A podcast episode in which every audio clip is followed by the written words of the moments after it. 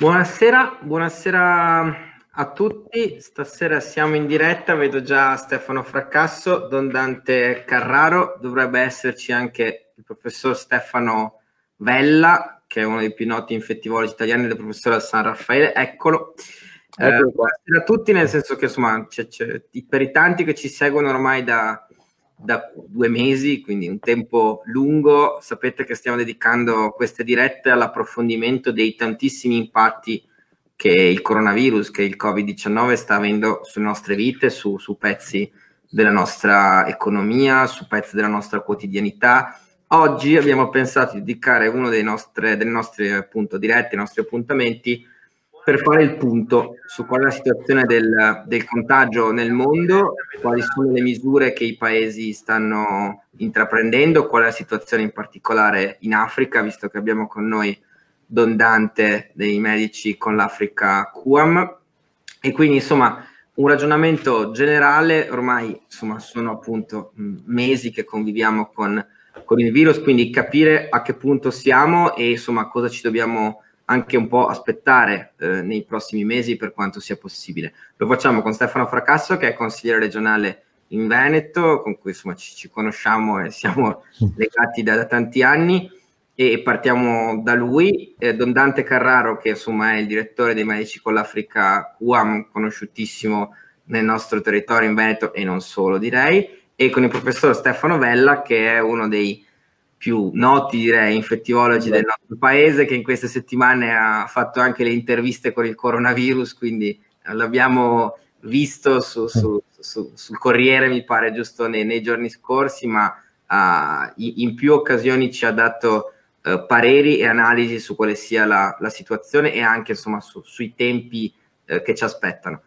Mm, la faccio breve, non vado oltre con l'introduzione. Chiederei a Stefano un punto, nel senso che questa diretta è nata da, da una chiacchierata con lui e mm, la, la, domanda, visto quello che fa, la, la più semplice è mm, perché si chiamano fuori dalla finestra, abbiamo chiamato questa rassegna, perché ha senso dalla finestra del Veneto guardare al mondo e in che modo in questo momento di, di emergenza legato appunto al coronavirus.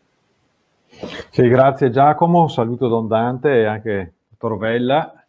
E, beh, c'è, c'è, un senso eh, guardare il mondo da, dalla finestra del Veneto, perché in Veneto c'è una tradizione di, di persone che eh, da decenni guardano fuori da, da questa finestra.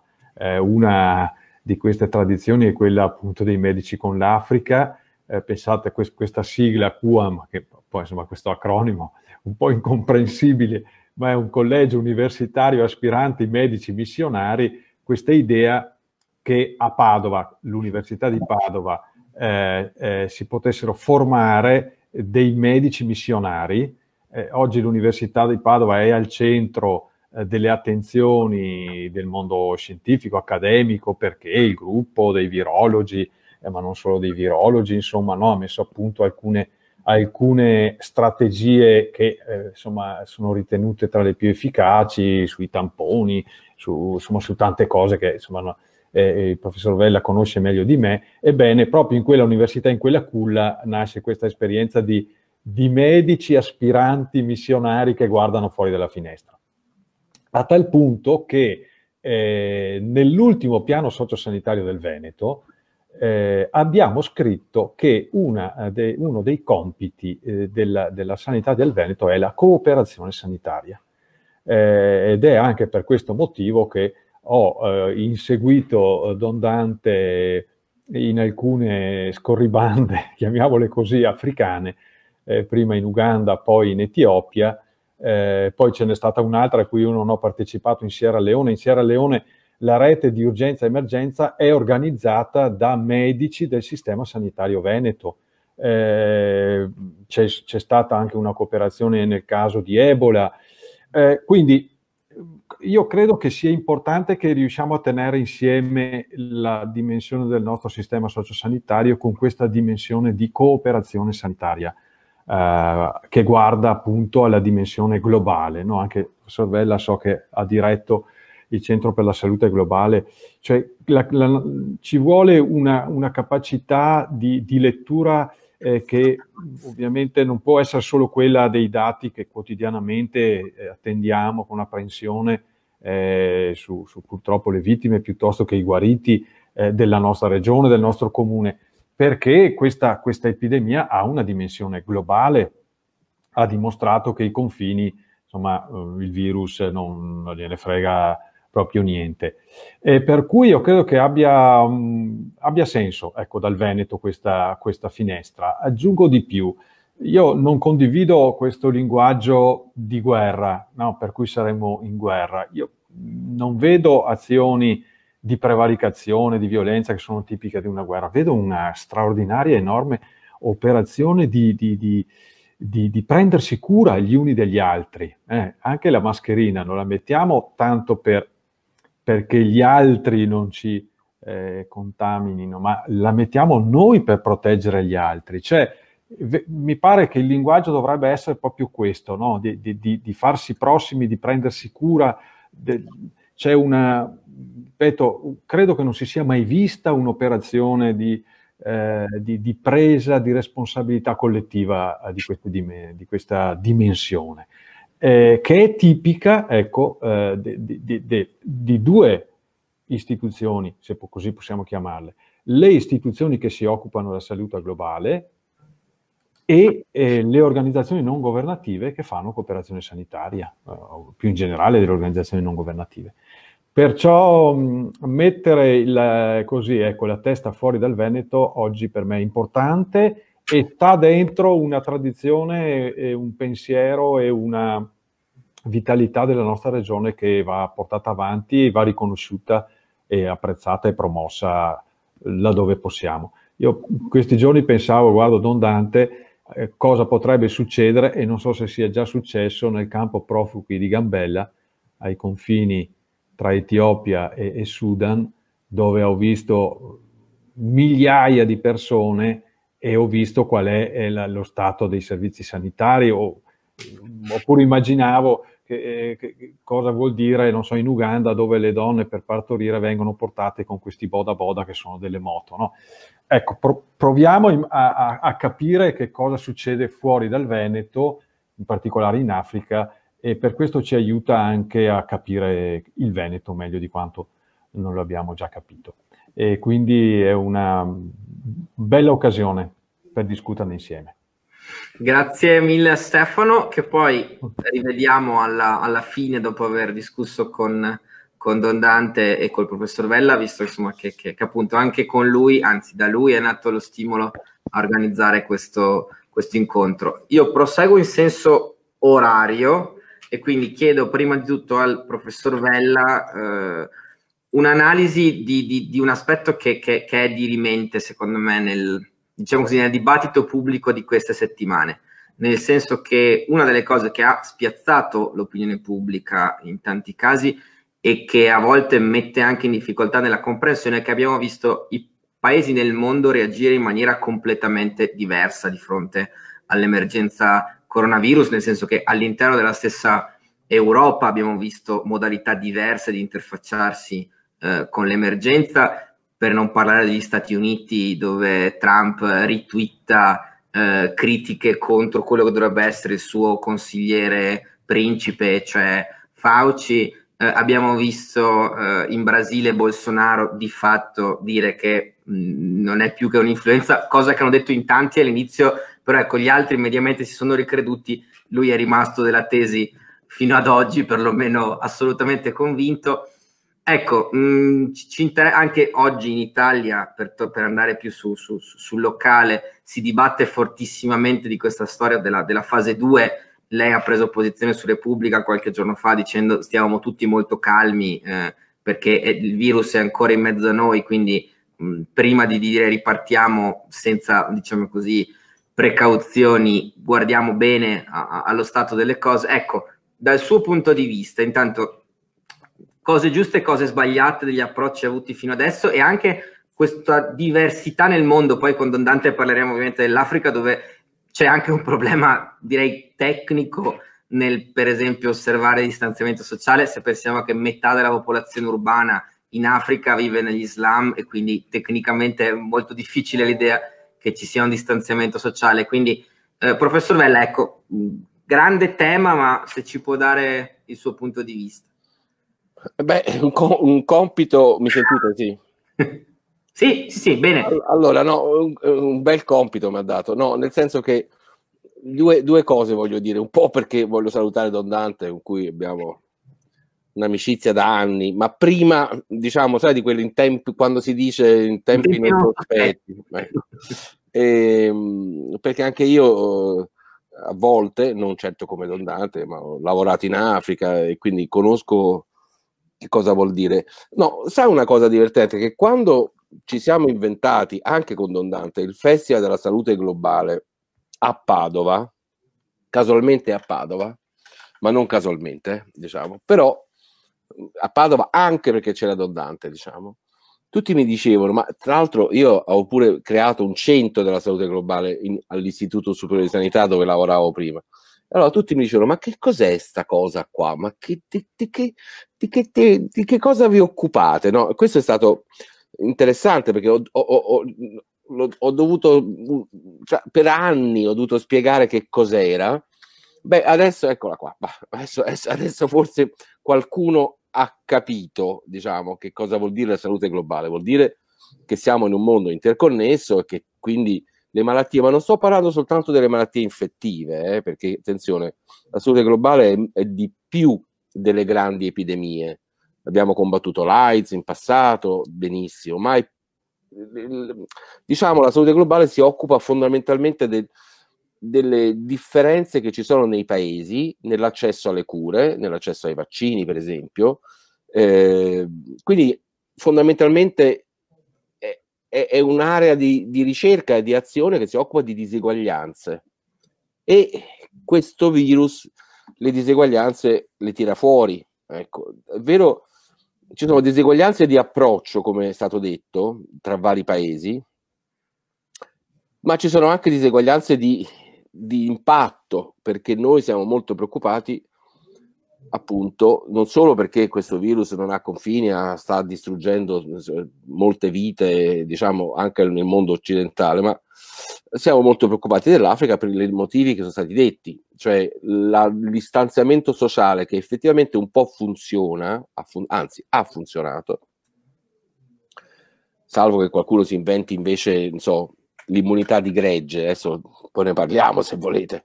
Eh, Però sono tornati indietro anche quelli, nel senso che Johnson... Eh, sì, sono tornati indietro. A, loro spese. Sì, ecco. Allora, eh, al di là di questo, eh, siamo preoccupati perché appunto eh, eh, se il virus entra in Africa come potrebbe, devo dire che adesso in questo momento la situazione è preoccupante, ma è lievissimo, malgrado il non distanziamento, cioè la difficoltà del distanziamento sociale, eh, ce n'è un po' meno che in altri posti, come in Brasile, per esempio. Ecco, quindi, quindi io adesso lascerei la parola a Don Dante per sapere che cosa, visto che lui, diciamo, sta proprio là, diciamo, con la testa, col cuore, non solo di persona. Vediamo che cosa pensa lui del virus che gira in Africa? Che cosa potrebbe succedere?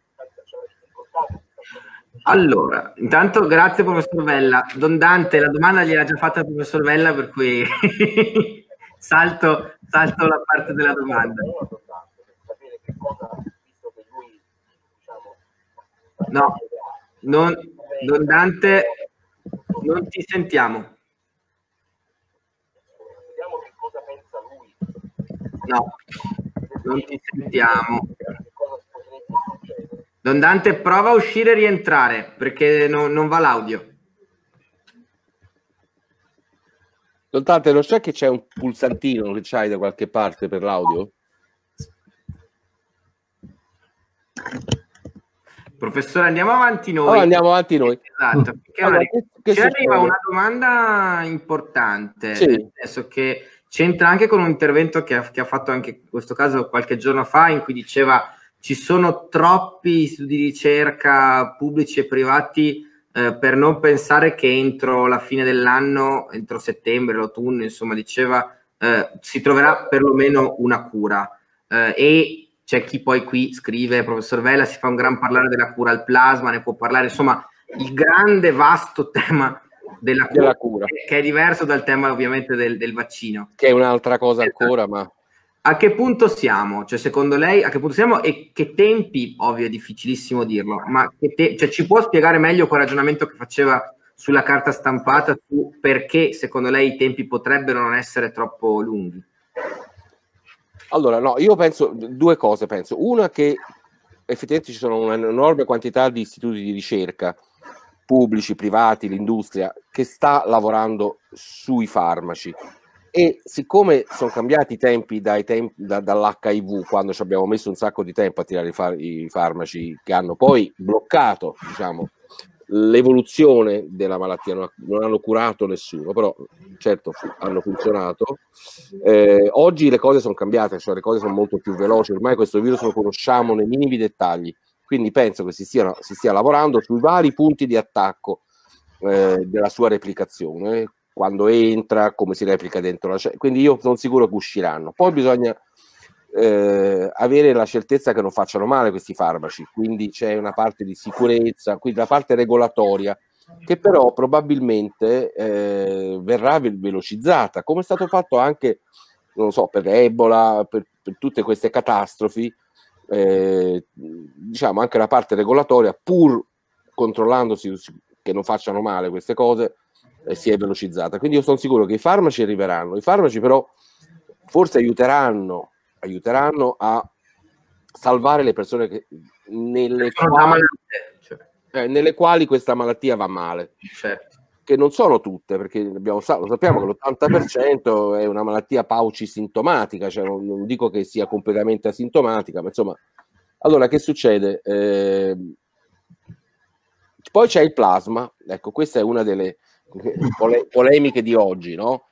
l'uso dei, di, diciamo, del plasma degli infetti, quindi con gli anticorpi di chi, è, di, di chi è guarito, diciamo, non, non, non di chi ha la... è una vecchia cosa.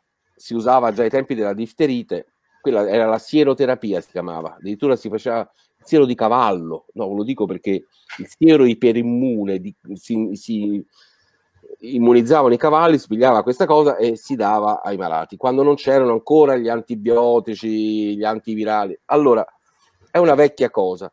Sembra che funzioni anche in questo caso, eh? però bisogna fare una sperimentazione fatta bene, non così un po'... Eh. Allora, che vuol dire? Bisogna andare a vedere, per esempio, quando Dunque, innanzitutto fatemi fare una premessa di salute globale. Questa non è una cosa espandibile a tutto il mondo, perché ci vogliono le macchine per farlo, cioè, cioè, diciamo, però dal punto di vista concettuale è interessante studiarlo, capire quando farla. Cioè, all'inizio, beh, dicevo all'inizio forse potrebbe essere inutile perché qualcuno invece guarisce, è inutile fare tutta questa manfrina. Tardi, no, tardi e tardi, e allora bisogna fare, e poi bisognerebbe vedere quali anticorpi nel plasma, diciamo, di quelli che vengono trasmessi ai malati, eh, sono utili, cioè ci vuole un, una quantità, diciamo, importante di anticorpi, se no non funziona, ci vuole una qualità di questi anticorpi particolare, questo fa parte della ricerca.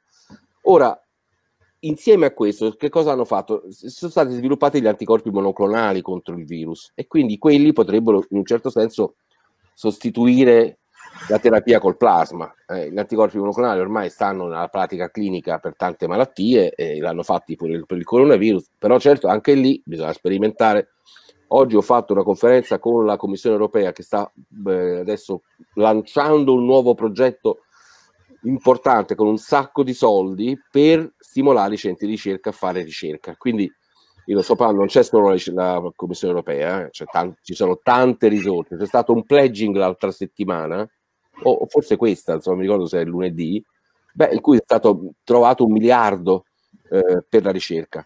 Eh, in più di quello che è stato già eh, messo a disposizione. Quindi sono sicuro che i farmaci arriveranno, eh, sono sicuro che arriverà il vaccino prima o poi, e anche quello avrà bisogno di una fase, fase di velocizzazione delle prove, perché il vaccino prima di tutto deve essere sicuro e questo non c'è niente da fare. Poi vedere se funziona a volte richiede tempo, a meno che non facciamo qualche eh, cosa eh, interessante e molto avanzata per velocizzare la sperimentazione. Tipo? Cosa si intende? Allora, qualcuno pensa che si potrebbe addirittura sperimentare il vaccino sugli umani. Mm. Allora, sugli umani vengono sempre sperimentati, sa, nelle fasi 1 per vedere se non fa male, no? Questi sì. sono volontari sani. Qualcuno dice no, potremmo sperimentarlo, lo dico perché è, è una cosa che è molto dibattuta dal punto di vista etico, su persone giovani magari, eh, io lo farei pure perché tanto lo, come medico lo farei, di sperimentarlo sulle persone stesse che hanno eh, che, che, non hanno ancora il virus, ma che si espongono al virus. Quindi in un certo senso sarebbero delle, de, dei volontari che dopo essersi vaccinati provano la sua efficacia inalando il virus. Guardi, è una cosa, eh, diciamo, eh, molto molto complessa che normalmente non si fa assolutamente giusto purtroppo si è fatta in passato ve lo dico mm. mm è stato fatto in modo, diciamo, veramente delinquenziale, se lo posso dire.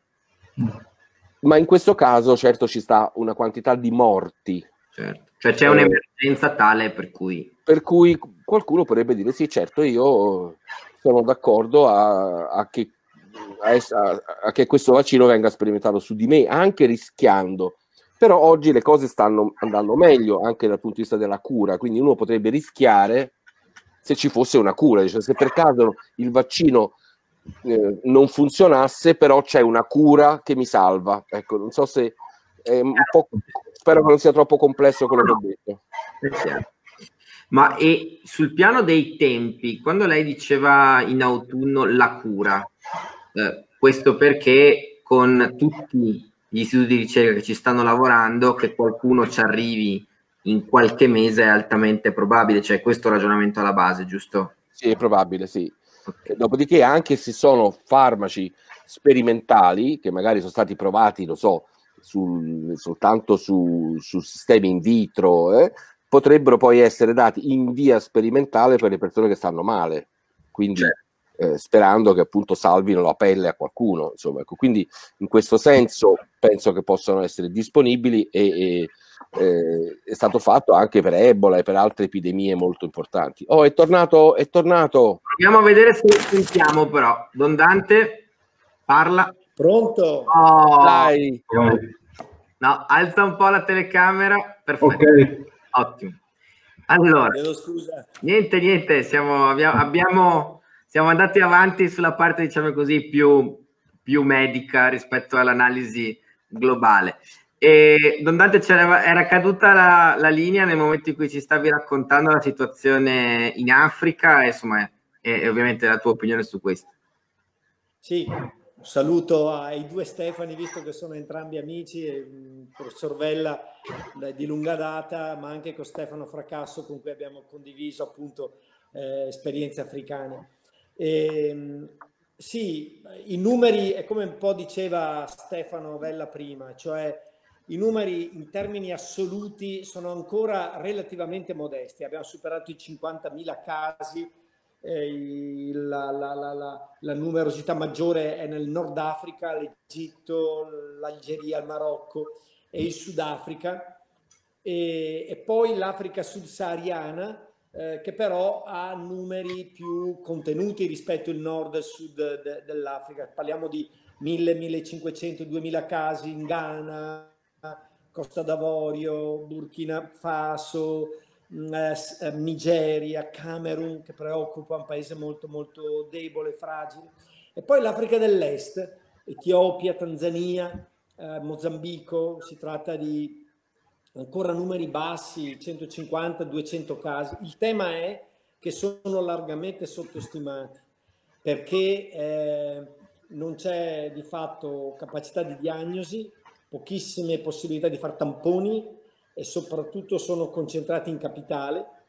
E, e poi quello che, che preoccupa uh, è che non c'è possibilità di nessun tipo di terapia eh, i letti di terapia intensiva, la media è di un letto per uh, un milione, milione e mezzo di abitanti, ma in realtà la situazione è veramente problematica nel momento in cui si dovesse aver bisogno di, di fare uh, la terapia. Faccio un esempio fra tutti, la Sierra Leone, un paese piccolo nella gobba occidentale dell'Africa, tutto il paese, i due, due letti di terapia intensiva sono stati attrezzati dieci giorni fa, noi abbiamo avuto un caso positivo fra l'altro fra i nostri operatori e quindi queste cose le, le, le sappiamo, stati attrezzati dieci giorni fa, ma non esistevano uno e in tutto il paese c'è un anestesista sierra leonese, ecco per dire.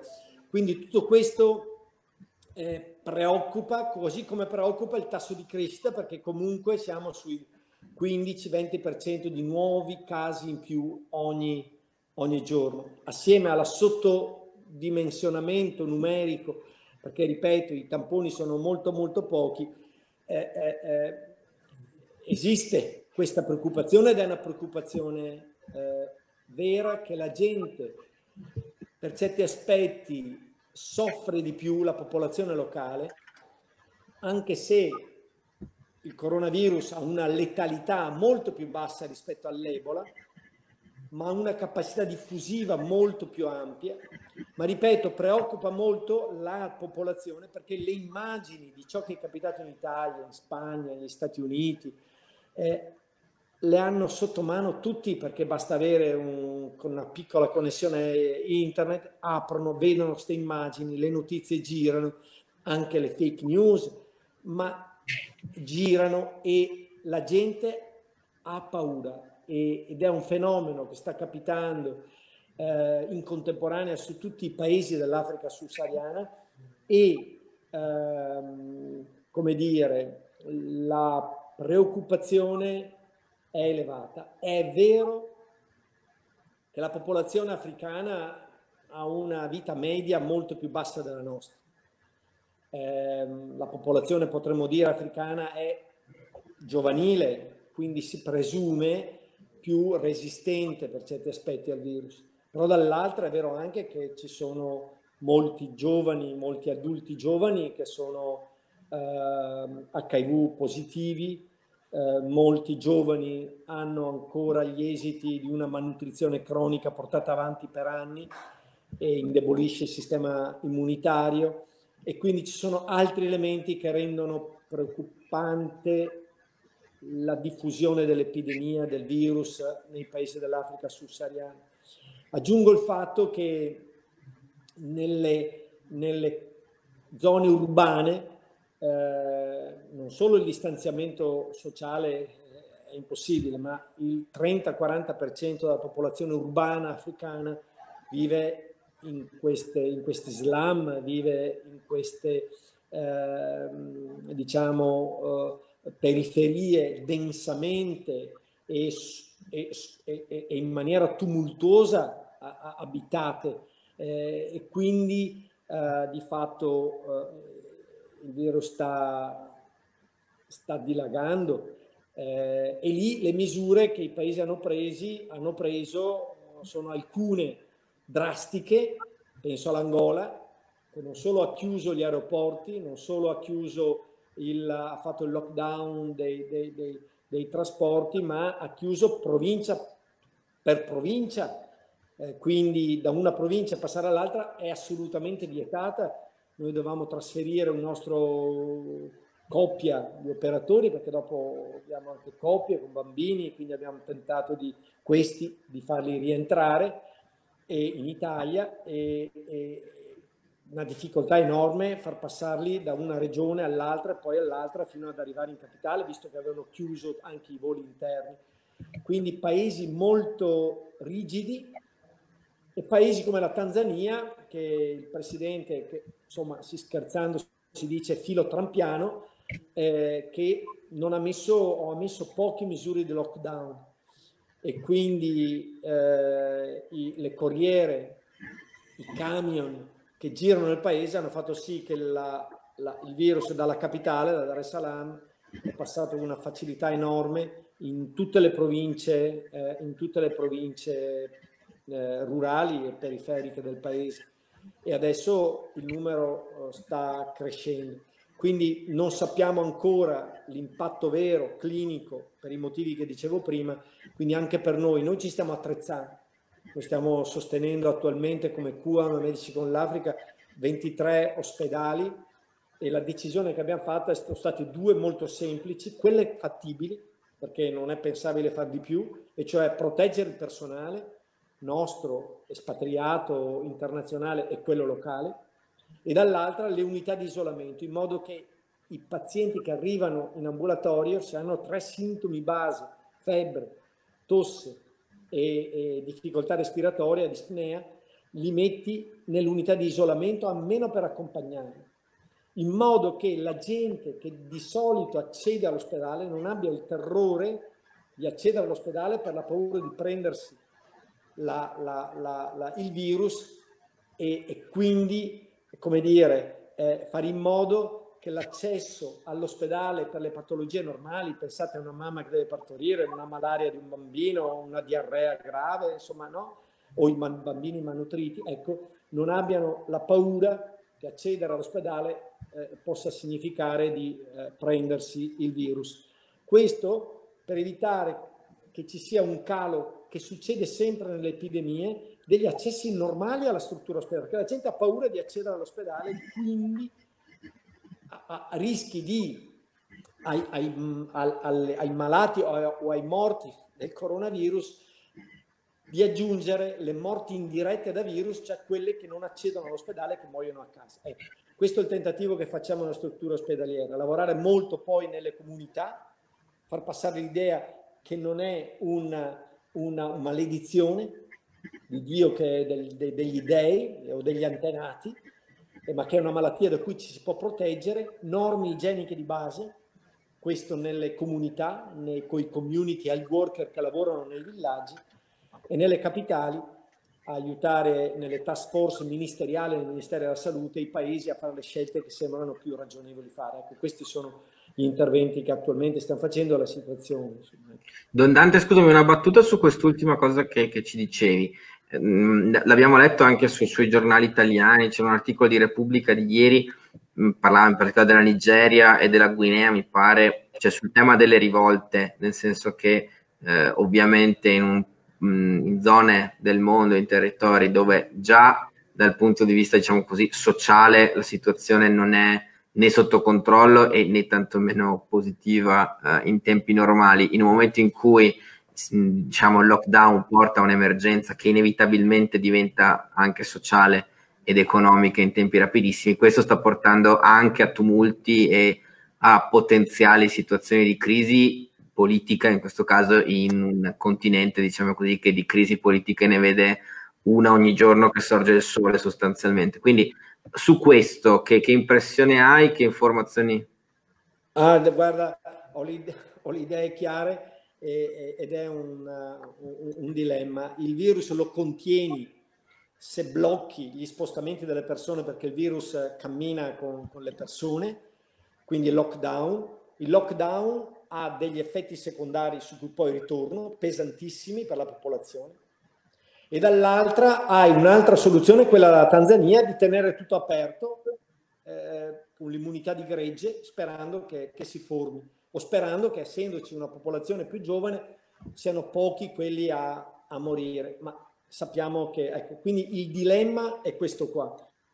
Quello che noi vediamo è da una parte la Tanzania, in cui il virus si è eh, diffuso in maniera molto, molto veloce, molto rapida, e, e, dalla capitale è passato immediatamente anche nelle, nelle regioni periferiche. E dall'altra ho in mente dicevo l'Angola, ma ho in mente l'Etiopia, dove anche lì le misure, o anche l'Uganda, dove le misure di lockdown, sono, la Nigeria è un'altra, eh, le misure di lockdown sono state molto ferre, dove i costi sociali del lockdown eh, eh, sono eclatanti.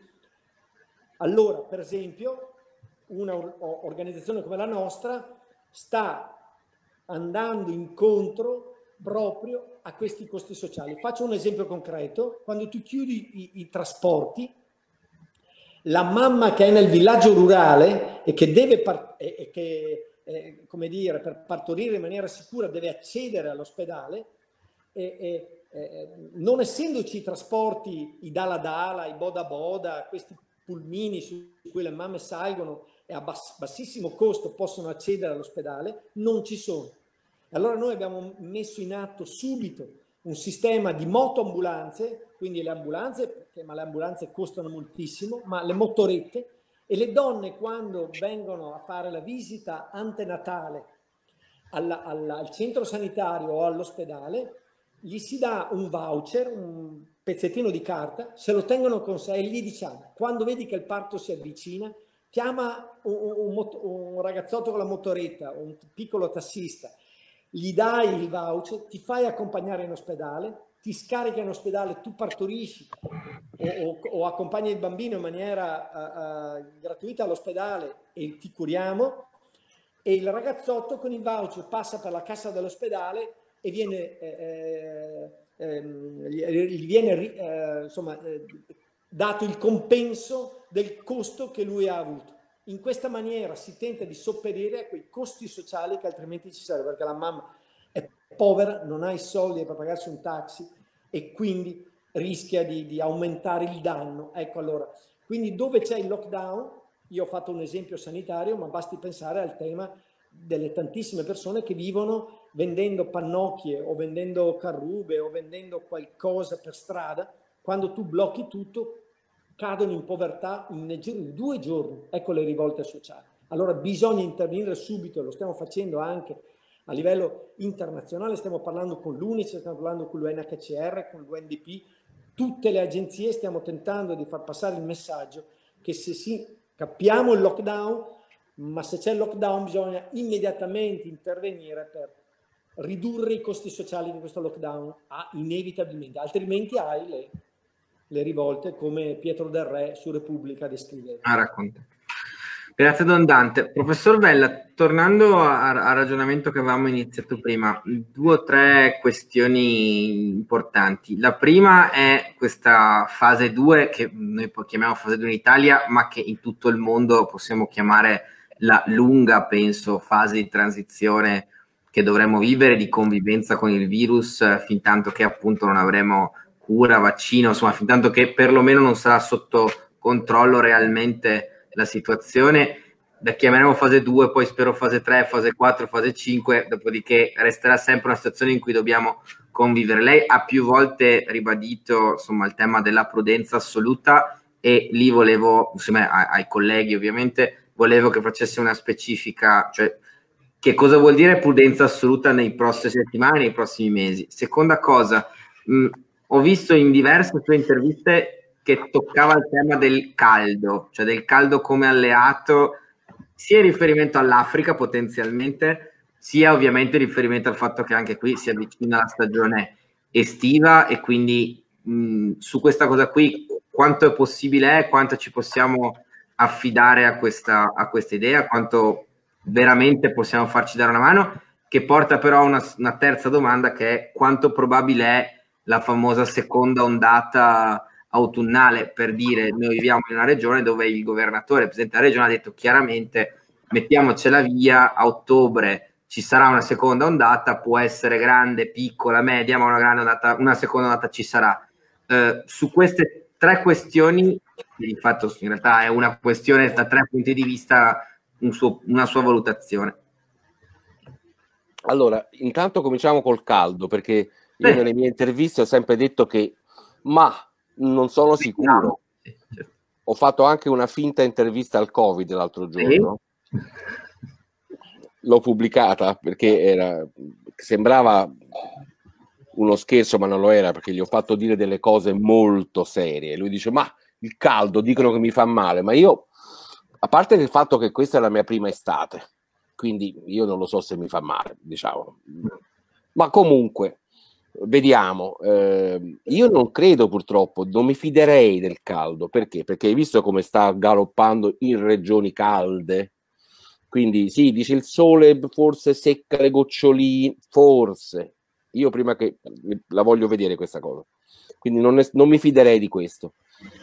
E sempre nella mia intervista al, al virus, lui dice a me la fase 2, io sto pensando già alla fase 3 perché la fase 2 tanto sarà un disastro, già ve lo dico, perché per esempio bisogna tenere presente che i dati di questa riapertura, quelli pericolosi, se ci saranno, non li, fa, non li vediamo adesso, noi abbiamo degli indicatori, ma sono gli indicatori di tre settimane fa, quindi noi ancora gli effetti della riapertura purtroppo li vediamo a fine maggio perché potrebbe aver circolato molto di più il virus. Quindi noi, anche se monitorizziamo i nuovi casi adesso, non è la verità, non sono veramente gli effetti della riapertura. Il tempo di reazione è molto lento. Eh sì, li vediamo fra un mese, cioè le, che cosa è successo oggi eh, lo vediamo fra un mese. Certo, quanta gente si è infettata oggi per strada, che li ho visti anche piuttosto sgarzelli, come si dice a Roma, insomma un po'... Eh.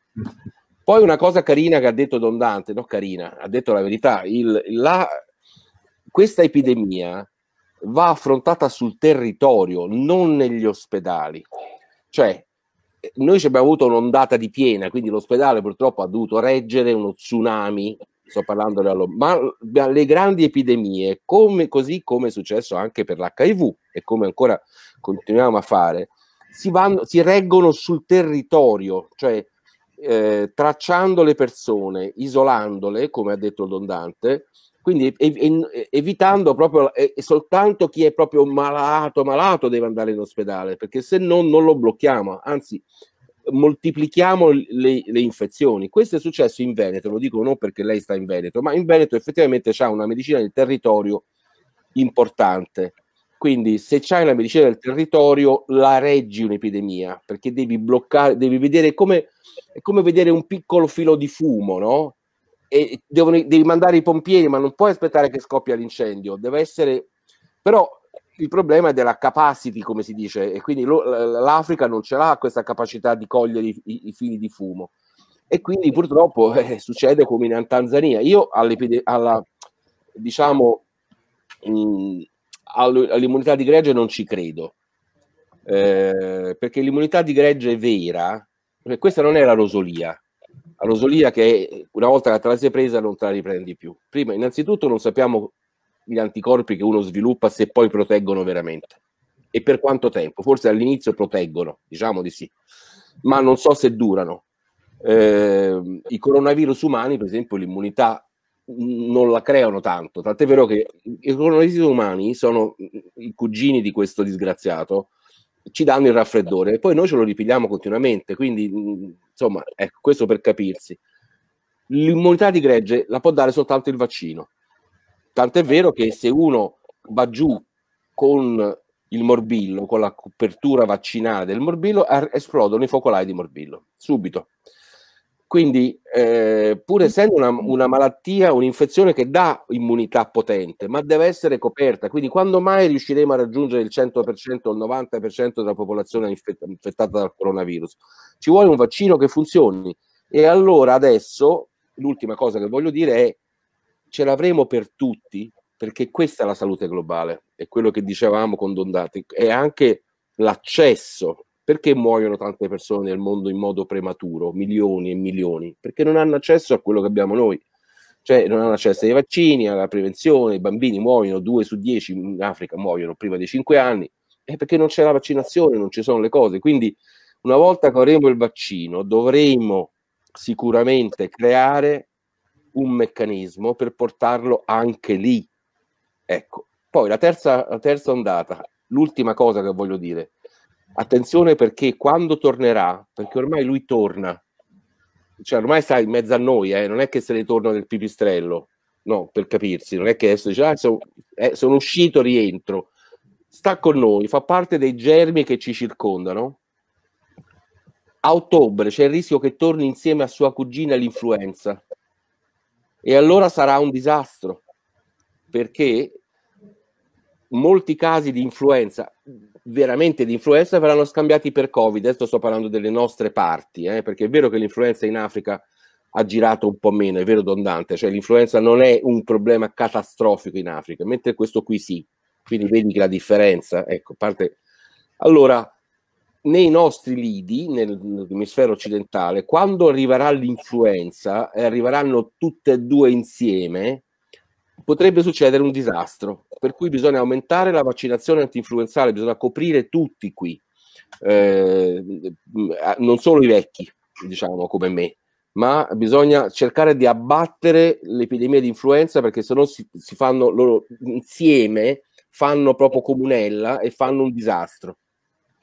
Scusi professore, fanno un disastro perché? Perché, la, perché il rischio è di confonderli, giusto? Quindi... Anche, certo. Quindi... E, non è, e, non è, detto che uno non si prenda tutte e due, eh, perché non è, non, è, non è, che... Eh, non lo sappiamo, nel senso, sì, sì. Certo. Non lo sappiamo, e però comunque si confonderanno, quindi pensate quanta gente con un po' di febbre, che è invece una semplice influenza, si, eh, va, eh, va, al pronto soccorso, no? Eh, perché pensa che sia il Covid. Quindi comincia eh, lì una specie di circuito, un circolo vizioso di, di, di, di disastro. Quindi eh, bisogna, bisogna, coprirsi anche dall'influenza, sperando poi che avremo questo vaccino benedetto per il Covid, ma come ho detto prima, speriamo poi una volta che ce l'abbiamo di darlo. Quindi bisogna creare un organismo, qualche sistema internazionale, come è stato fatto per l'HIV, non per il vaccino che ancora non c'è, ma per i farmaci, per far arrivare questo vaccino a tutti quelli che ne hanno bisogno, non soltanto ai ricchi. Professore, scusi, prima di tornare da, da Don Dante, su, su, su questo punto, eh, mi, due cose. La prima, in effetti, se ci pensiamo in questi ultimi mesi, chiunque abbia avuto la febbre prima di febbraio è convinto di aver avuto il Covid. Quindi la stessa, cioè, tra di noi, ho avuto la febbre il 18 di gennaio, era Covid di sicuro. Per cui eh, immaginiamoci che cosa vorrebbe dire in autunno, cioè parte un effetto psicosi. Guardi, guardi che a gennaio forse era Covid. Ecco, no, sì, però non per tutti magari, cioè può essere che qualcuno avesse semplicemente l'influenza. È che noi, eh, questo virus che ha fatto, è arrivato tanto presto, addirittura in alcune, accesso alcune indagini dicono che lui stava qua già a dicembre sì. nel mondo occidentale, quindi lui se ne è fatto un giretto, si è fatto un giro indisturbato, prima eh, scambiato per, per influenza per un mese e mezzo e, e ha infettato decine, decine di migliaia di persone così perché nessuno se n'è accorto, non ci abbiamo pensato. Quindi questa è stata Poi una degli usciti gli sportivi dei mondiali militari che a inizio, letto, sì. eh, inizio autunno dicono eh, probabilmente per, per, avevamo tutti i sintomi del, de, de... Bisogna vedere, lì bisogna fargli il prelievo per capire se, se, era vero. Ecco, può essere pure che invece a quel punto fosse veramente ah. solo una sindrome influenzale e va bene. E la seconda cosa che volevo dire è questa. Nel dibattito pubblico di questo paese per anni purtroppo hanno avuto cittadinanza eh, insomma gli, gli antivaccinisti, quelli che venivano chiamati Novax, mi pare che in questi mesi siano stati, diciamo, il tema sia stato spazzato via, nel senso che nessuno sento più per fortuna teorizzare o discutere l'utilità di un vaccino, cioè mi pare che il mondo intero attenda un vaccino e anche in questo spero, credo che diciamo sempre come usciremo da questa storia. La speranza è che almeno su alcuni fronti traiamo delle lezioni importanti e che questa possa essere una di quelle, cioè che semplicemente sia un tema di cui mh, non c'è più da discutere o perlomeno non da discutere al bar. Ecco, volevo un, su questo. Beh, direi che questo direi non c'è niente neanche da commentarlo, diciamo, mi sembra evidente, no? Quello che eh, infatti quando io un po' litigavo con gentilezza, ma perché attenzione, c'era un, c'è un, non c'erano solo i Novax, i Novax sono pochi. Eh, quando io ho combattuto per i vaccini, eh, diciamo, ho cercato anche di prenderla in un altro modo, cercavo di spiegare perché c'è un, una parte di Novax e va bene, poi c'era una parte di persone che non erano convinte. Allora vanno convinte con il ragionamento eh, e per esempio una delle cose che ho fatto vedere appunto dell'Africa, se voi andate a vedere la copertura vaccinale dei bambini africani è bassissima e se andate a vedere la mortalità dei bambini corrisponde esattamente dove non ci sono i vaccini. Perché molta gente mi diceva, eh ma che, a che serve il vaccino della polio? Non c'è più la polio. Dico, ma stupido, la polio non c'è più perché c'è il vaccino. No, scusa, è, è, non è, ecco, quindi eh, se, voi, se noi andiamo a vedere dove non ci sono i vaccini, vedete quanti bambini muoiono anche di morbillo. Don Dante, eh, al di là dell'impegno in Africa, mh, mm, il QAM in questo momento è stato impegnato anche in, in Italia. Eh, se, volevo anche una parola tua su, su questo, nel senso che abbiamo visto al di là dei respiratori per gli ospedali, insomma anche un impegno diretto eh, vostro, se, se, ce lo puoi raccontare. Sì, siamo stati, insomma, noi eh, siamo radicati nei nostri territori, in particolare quello veneto, ma non solo, insomma, in particolare centro-nord Italia. E nel momento in cui anche il nostro paese, il nostro sistema sanitario ha sofferto, abbiamo ritenuto al di là delle situazioni e dei problemi che c'erano, di essere vicini e abbiamo voluto esprimere questa vicinanza, uno sostenendo fortemente i tanti medici che con noi hanno lavorato in Africa nei vari anni, in questi 70 anni sono stati tanti che hanno vissuto le esperienze in Africa, il senso del limite, dell'impotenza, del dramma, del rischio, del pericolo e, e, sostenere loro, abbiamo detto, ecco, sono molti e molti di questi sono inseriti nel sistema sanitario nazionale italiano, eh, essere vicini a loro. Ma oltre a questo anche dire c'era bisogno di, di, di, di questi respiratori che mancavano, che non ce n'erano, che non si riusciva abbiamo detto quattro respiratori in, nelle nostre regioni, una a Padova, a Schiavonia, l'altro a Cremona, un altro a Carate, a Carate nord milanese e, e Parma uh, nell'Emilia Romagna. Um, 100.000 euro, abbiamo detto siamo poveri, viviamo di, di quello che la gente ci dà. Adesso la nostra gente ha bisogno anche del nostro aiuto qui e ci siamo sentiti di farlo e devo dire che la gente ha corrisposto mm, e ci ha ringraziato, ecco, commossi quasi da dire eh, la carità, la solidarietà va vissuta lì dove c'è. E, e l'abbiamo fatto con, questa, con questo spirito di dare un segnale alla gente che se è vero che spendiamo la nostra vita in un continente come quello africano, lontano da noi, o almeno sembra, eh, ecco, ma quando c'è bisogno e c'è bisogno qui, ehm, abbiamo detto vogliamo farci presenti, li abbiamo consegnati, siamo stati contenti di farlo, adesso la situazione è migliorata, aver dato un segnale di vicinanza a questi nostri territori ci è sembrato molto, molto importante.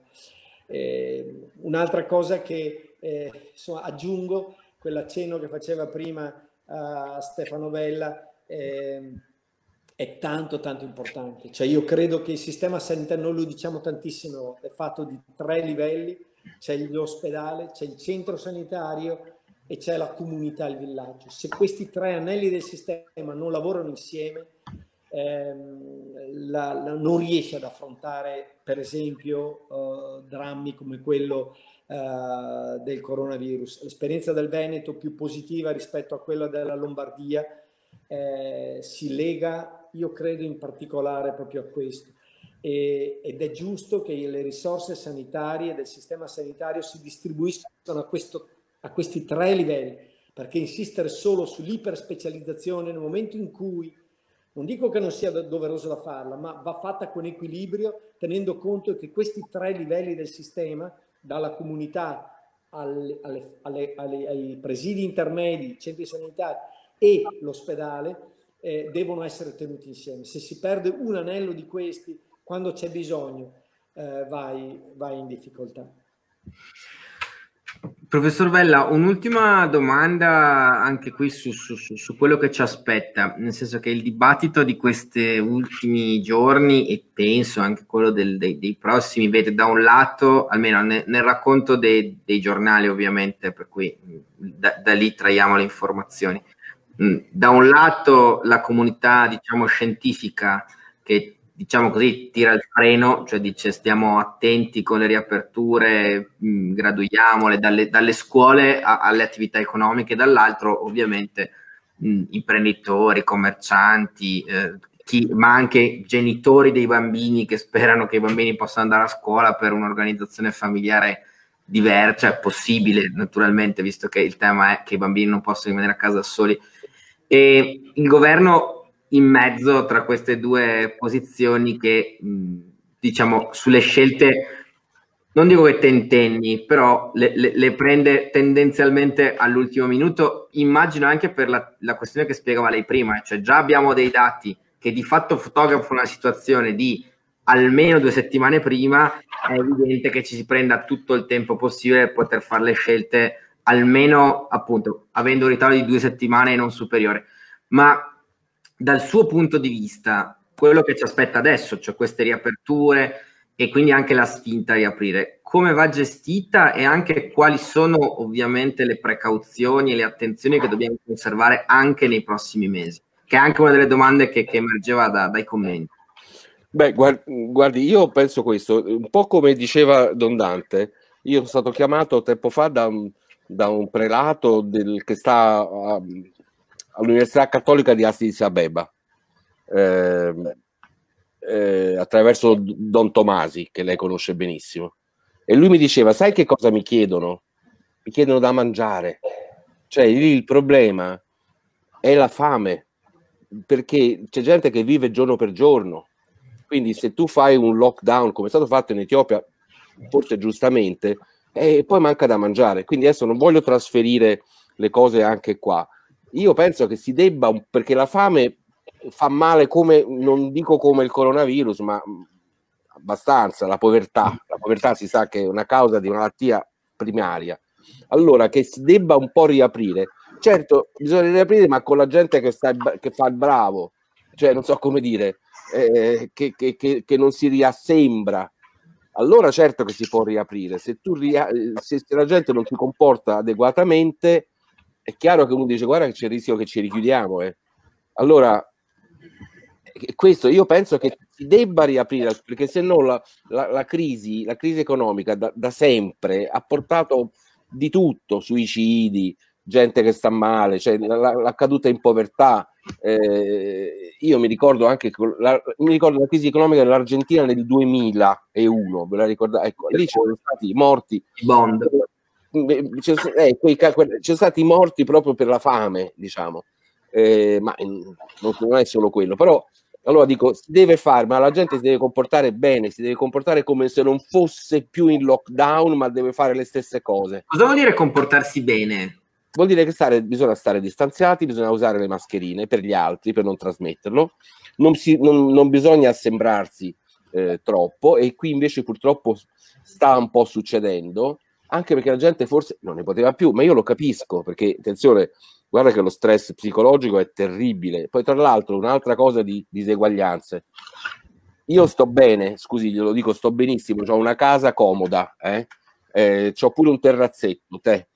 Eh, allora, c'è lockdown e lockdown, c'è la diseguaglianza, sta pure nella quarantena. Chi certo. vive in du- due stanze e, e, e, una cucina o una, con tre figli, eh, quello è facile dire statene a casa, cioè, scusa, lo dico perché io sono un privilegiato, ma c'è gente, e non parliamo degli slums africani, no?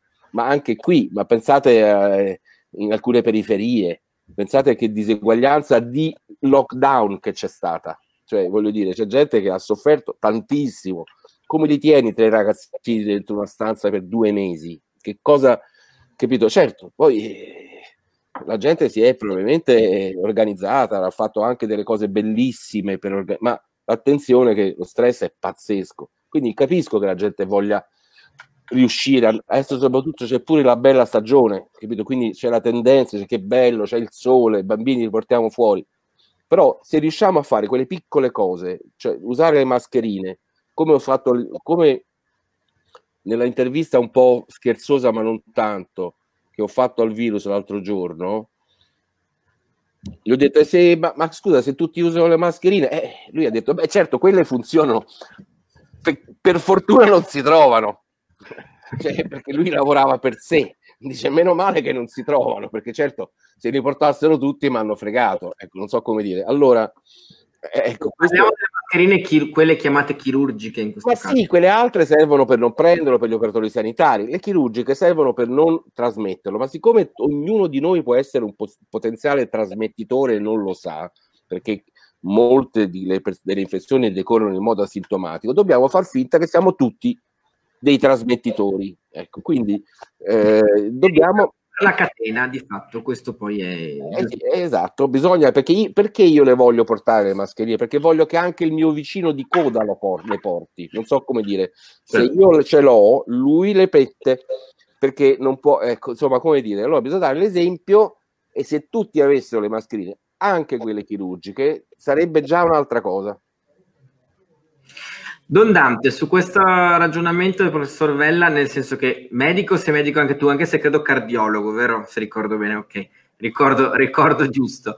Eh, però ecco, diciamo di diseguaglianze, mh, purtroppo per certi versi sei, sei, un esperto per la vita, la storia che, che hai, le, le, le, diseguaglianze nel mondo, le, le hai viste, le hai conosciute. Prima il professor Vella parlava della, de, appunto, del tema legato a, a, dove si vive.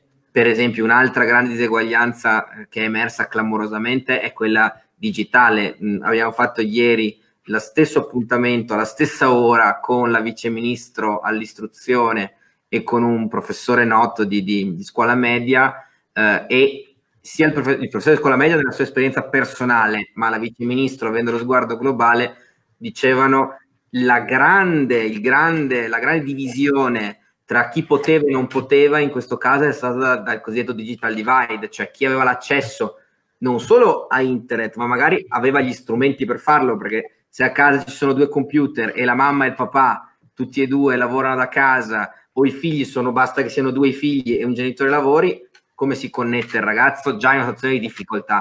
Quindi, ecco, una tua valutazione su questo, sulle parole del professor Vella di prima.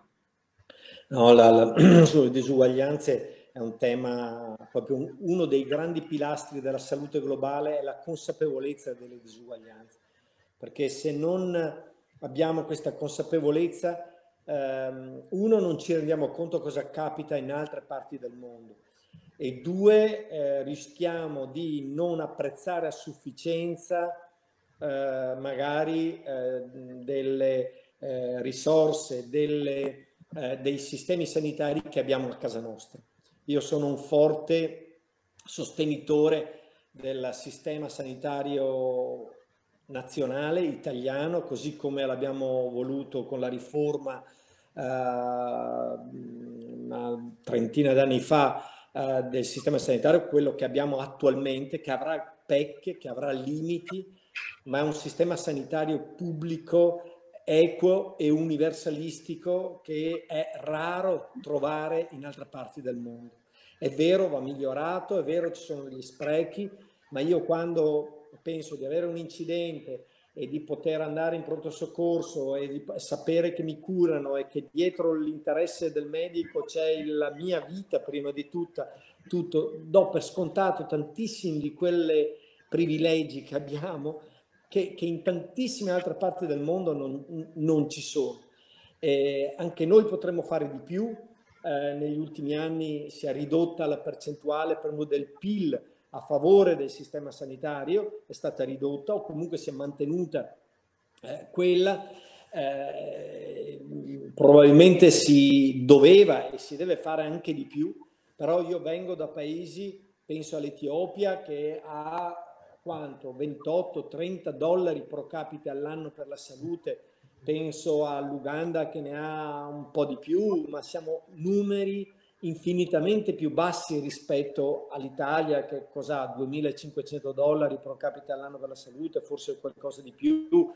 Insomma, si può, per dire le risorse economiche, le risorse poi umane, eh, parlo della Repubblica Centrafricana, un paese che vive con quattro pediatri specialisti in tutto il paese, l'Etiopia ha 50 ortopedici in tutto il paese, numeri estremamente bassi, il Sud Sudan un'ostetrica per 20.000 mamme che partoriscono, la media.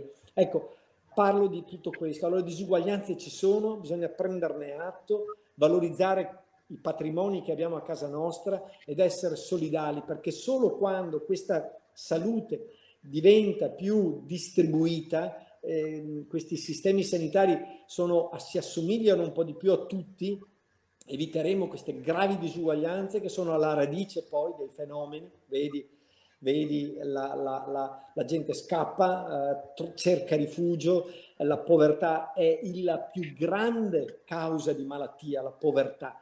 Quindi quello che diceva prima Stefano Vella, ecco, lì è importante eh, essere coscienti, far crescere questa logica, questa mentalità e insieme, quindi questa è la formazione anche del personale sanitario italiano, su cui stiamo lavorando appunto con Stefano Vella, eccetera, e dall'altra lavorare sul campo a fianco con le popolazioni locali, con e dentro i sistemi sanitari locali per renderli più forti. Prima eh, chiudo eh, perché Stefano Fracasso, car carissimo amico, nonché eh, con tante discussioni fatte insieme proprio per, mh, mm, eh, per, per la condivisione di, di questi valori, e, e, mi chiedeva del campo proprio di, di, Gambella, stiamo facendo di tutto per contenere l'epidemia e fare in modo che non arrivi, perché se arriva lì, come tu hai visto e come prima accennavi, non c'è santo che tenga, cioè che ci scappi di mano, il rischio è fortissimo e quindi dobbiamo contenere, fare di tutto perché questo virus non arriva in luoghi dove altrimenti 70.000 persone, 80.000 che abbiamo visto vivono tutte compatte una con l'altra, sarebbe impossibile. Gra- ehm, questa era l'ultima appunto proprio per rispondere anche a quella domanda iniziale che Stefano faceva.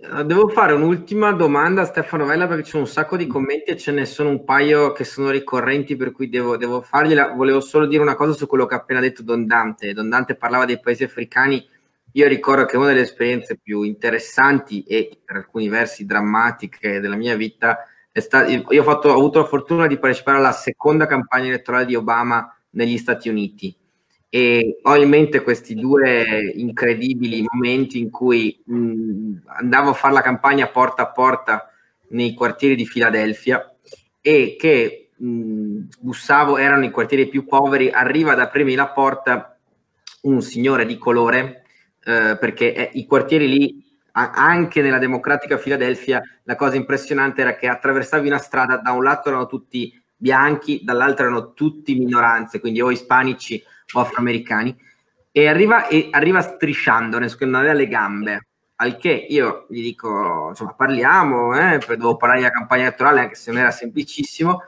e a un certo punto lui mi racconta che lui non può comprarsi neanche, mi spiegano le varie protesi, mi dice io neanche quelle in legno posso comprarmi. E il sistema ovviamente non aveva l'assicurazione sanitaria, non aveva niente e quindi di fatto lui, cioè è una cosa che per un europeo è sostanzialmente inconcepibile come altro episodio assolutamente similare, il tassista che tornando a casa mi dice eh, l'anno scorso mi sono rotto una, parliamo perché mi volevo informare, faccio raccontare, l'anno scorso mi sono rotto una gamba, per fortuna che me la sono rotta scendendo da un taxi, perché se me la fo- e quindi ero coperto dall'assicurazione della cooperativa dei tassisti, perché se me la fossi rotta a caso cascavo dalle scale, io 30.000 dollari, o mi pare fosse 30.000 dollari la cifra che mi ha detto quella, in quell'occasione, non li avrei avuti. Quindi cioè, una, davvero ti porta a, valu- a valutare insomma, la, la, la, fortuna che hai e anche come il nostro sistema eh, sanitario sia d- non solo da salvare, ma in ogni modo da, da spingere e da incentivare.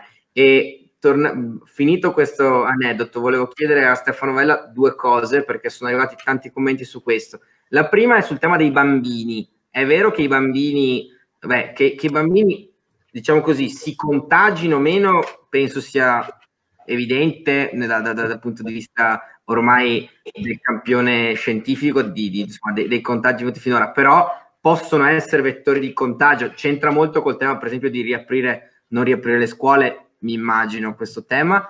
E il secondo è più generale, e cioè mh, se ne parla in queste settimane molto, non so se per esorcizzarlo o perché è una cosa concreta, cioè, quanto c'è il rischio che questa situazione della pandemia, non di questa, ma di potenziali altre, sia un fenomeno che si ripresenta con questa forza e con questa violenza, che porta con sé un altro tema. Quanto le nostre vite sul piano dello spostamento, della possibilità di, di muoverci per lavoro, per, per, per, tempo libero, per le merci, mm. so, è, è segnata, cioè sarà potenzialmente così per molto tempo, oppure chiusa questa vicenda del Covid potremo tornare secondo lei come prima?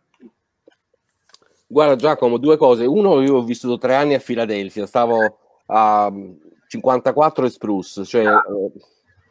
Eh, e lì è vero che lì c'è safe, no safe. Sai come sono gli americani, no? Che questo isolato è sicuro, e lì no perché ci sono i neri.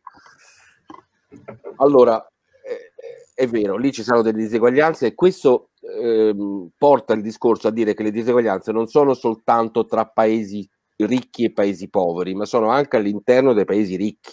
L'abbiamo visto pure da noi, diciamo, eh, in, come, anche come aspettativa di vita. Lo sappiamo bene che gli Stati Uniti hanno un'aspettativa di vita di 8-9 anni minore della nostra, pensa, anche se spendono un botto di sanità, ma la spendono male. Allora, i bambini, guarda, i bambini sicuramente si infettano, come, sono, come si infettano molto per l'influenza, probabilmente hanno una infezione più lieve, molto, molte volte asintomatica, per cui sono dei trasmettitori, per cui è giusto ancora tenere la scuola chiusa, eh, perché sono dei grandi trasmettitori tra adulto, bambino, intro bambino, ritorno, allora purtroppo tocca trovare un sistema per tenerle ancora chiuse, ormai siamo a giugno, va bene, eh, cercheremo di, tro- di fargli recuperare tutto l'anno prossimo. Poi le future epidemie, allora questo fatto che alcuni virus passano dall'uomo, dall'animale all'uomo è una vecchia storia, ma anche l'HIV è passato dalla scimmia, eh? e poi Ebola era sempre il pipistrello, la MERS, la SARS, l'influenza aviaria, ve lo ricordate? La suina, cioè, queste sono, quindi è una cosa naturale. Per questo è stato coniato pure il concetto di One Health, cioè del, del fatto che siamo tutti connessi, la salute dell'uomo con quella degli animali, con quella dei territori. Quindi, eh, che cosa si può fare per il futuro? No, non dobbiamo. Io spero che questa cosa in un certo senso si spenga, ci sarà il vaccino. Bisogna, bisogna sorvegliare, bisogna sapere che, po- che può avvenire. Ecco, diciamo, questo è stato. Io... Professor Vella. Cosa, sulla Repubblica, un articolo dicendo: guarda, prima o poi un virus uscirà da un, da, da un animale, passerà all'uomo e verrà trasportato in giro ma non è che l'ho detto io, l'ha detto pure tanta gente. Bill Gates ha fatto un TED importante, cioè lo sanno tutti. Chi si occupa di salute del mondo sa che queste cose possono succedere. È che dovevamo essere preparati a questa cosa, cioè fare dei, dei laboratori sentinella, delle, cioè voglio dire, non perdere quei due mesi che sono stati perduti. Allora sarebbe, fu- non dico che sarebbe andata meglio, ma insomma abbiamo perso due mesi importanti. Quindi bisogna soltanto sapere che è una cosa che può succedere e sperando che la prossima volta siamo più preparati, sappiamo come, come speriamo che questa intanto si spenga in qualche modo o con un vaccino eh, dato possibilmente a tutti quelli che, che, che ne hanno bisogno e, e, quindi non è che deve cambiare la nostra vita, deve cambiare la nostra mentalità. Ecco, questo è, la nostra vita sarà la stessa, viaggeremo, ma insomma con un minimo di, di cautela. Allora, ho chiesto a Stefano Fracasso di raggiungerci per un saluto finale, appunto perché avendo pensato insieme a lui questa, questa diretta, ci tenevo. Stefano ci ha seguiti, penso, quindi se ci fa un, un saluto finale e ringraziamo i nostri ospiti. Non ti sentiamo.